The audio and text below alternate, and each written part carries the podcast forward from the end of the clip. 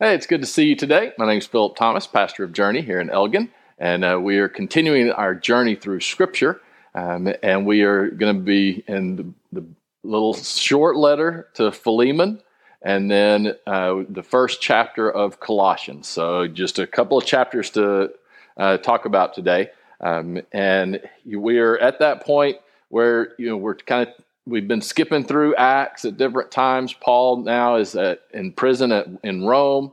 We there's the debate on exactly when a lot of nearly all of these letters are written. They we kind of know between a 10 to 15 year period. Um, we just know that they were written whenever he was imprisoned. It's a matter of where he was imprisoned. Um, that's kind of the the debate. Um, but th- this kind of makes sense that he was um, probably uh, imprisoned in Rome. He talks about how he's getting a little bit older um, and things like that. So, so that does make sense. Um, this letter, uh, Philemon, um, is uh, definitely collect, connected to uh, Colossians. A lot of the same people are mentioned um, here. Um, so, as we uh, look at Philemon, it's a, important to kind of talk about the the general theme that people freak out about because we are not a mature society anymore and can't um, you know there's certain buzzwords that are used that immediately cause everyone to freak out. And one of those is slavery. And so whenever you're dealing with slavery and you see that word it jumps off the page. And um, the simple thing to do is you know say oh well we all hate slavery. That's horrible. Um, how could anyone participate in that and I, I agree. I, I am glad that because of the Judeo Christian principles, yes, because of the Judeo Christian principles that have spread across the Western world and across the whole world, most countries and people now view slavery as abhorrent. It wasn't until Judeo Christian principles um, spread across the world that that happened. Um, it's important to remember that. Um, but we also need to know that the slavery we're talking about here um, is not the same slavery that we had in the United States. It, it was it was a very different. Um, now, does that make it right? No, but it is it is a, a different thing. And it's important for us to, to recognize that and know that. Um, and I say that because some people will use this letter as uh, how, how, could Paul, uh, Paul is not uh, condemning slavery. Why isn't he condemning slavery? Uh, there's many people that will use that excuse in Scripture um, that Scripture doesn't isn't condemning slavery. Well, it it does in different ways. Um, a lot of times, uh, it's talking about indentured servanthood, which that is different than slavery. Um, this situation, you have um, uh, Philemon, and it is uh, talking about a hit one of his slaves who escaped um, by uh, the name of Onesimus uh, or Onesimus, um, and you so you have um, you have an interesting situation here. So this slave was probably a household slave.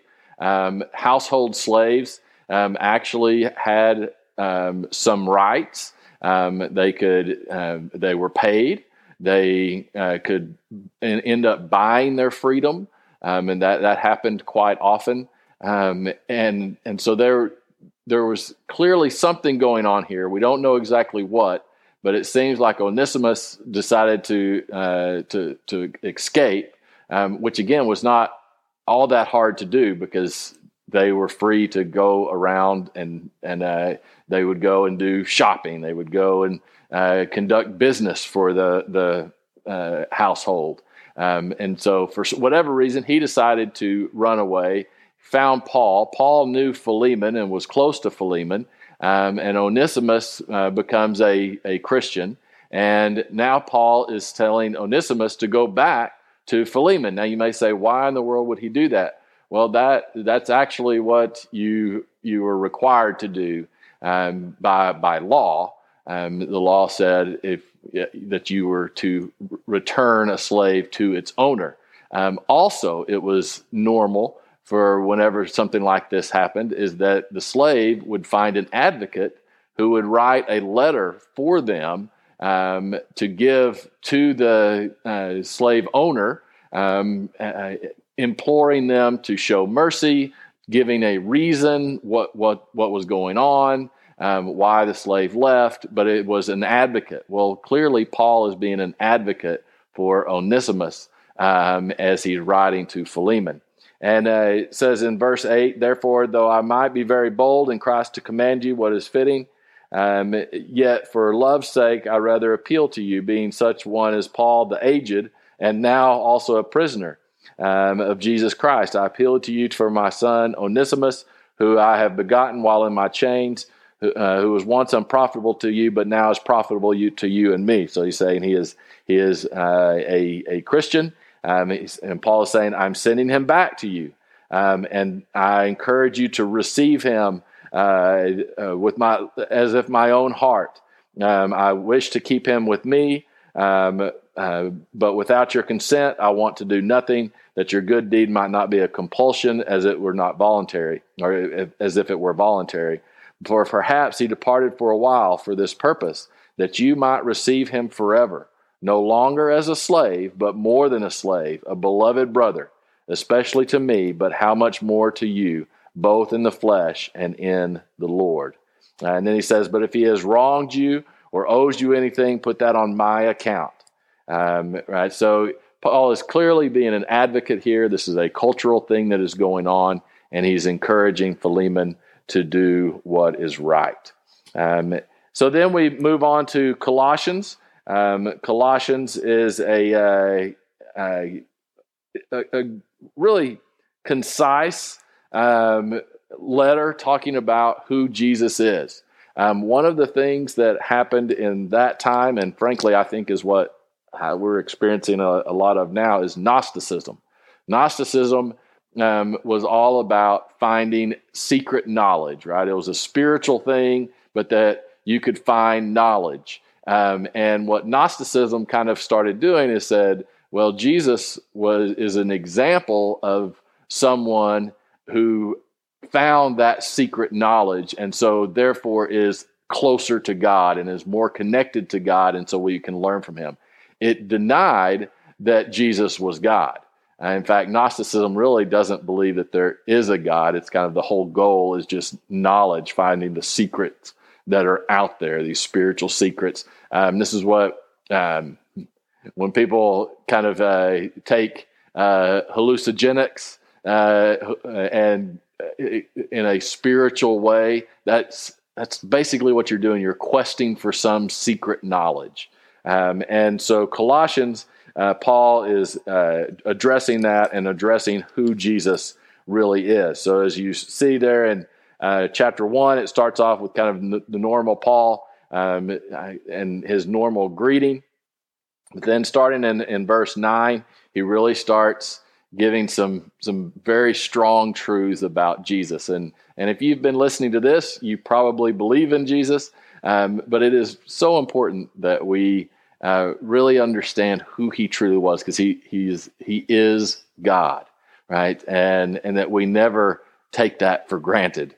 Um, that that that we we make sure that we keep him in the rightful place, which is uh, seated in the throne throne room uh, of God. All right. So in verse nine it says, "For this reason." Uh, since the day we heard it, we do not cease to pray for you and ask that you may be filled with the knowledge of His will in all wisdom and spiritual understanding. Okay, so he's saying that that's okay, right? It's, we want you to to have knowledge and to uh, understand spiritually, uh, that you may walk worthy of the Lord, fully pleasing Him, being fruitful in every good work, and increasing in the knowledge of God, strengthening with all might according to His glorious power for all patience and long suffering with joy giving thanks to the Father who has qualified us to be partakers of the inheritance of the saints in the light. He has delivered us from the power of darkness, conveyed us into the kingdom of, uh, of the Son of His love, in whom we have redemption through His blood, the forgiveness of sins. All right, so he is uh, explaining we should seek wisdom, we should grow in our knowledge of who Jesus really is. But Jesus is our Savior, He is God. uh, verse 15. He is the image of the invisible God. Right? So, so the Gnostics, they want to seek wisdom and knowledge as well. Uh, but their goal is different. They are seeking to find that from something that doesn't exist, that is that is human made, um, rather than understanding that Jesus is the image of the invisible God, the firstborn over all creation. For by him all things were created. This is verse 16. All things were created that are in heaven and are on the earth, visible and invisible, whether thrones or dominions or principalities or powers. Jesus is above all of that. All things were created uh, through him and for him, and he is before all things, and in him all things consist. And he is the head of the body, the church, who is at the beginning, the firstborn from the dead. What in all things he may have preeminence. Does he have preeminence in your life? Is he above all things? Then it talks about being reconciled in Christ. So Christ is preeminent, but he is also the one who reconciles us. It says uh, verse 19, for it pleased the Father that in him all fullness should dwell, and by him to reconcile all things to himself. By him, whether things on earth or things in heaven, having made peace through the blood of his cross. And you, who were alienated and enemies in your mind by wicked works, yet now he has reconciled in the body of his flesh through death to present you whole, holy and blameless and above reproach in his sight. Now, this is interesting. It does say this, it keeps going on.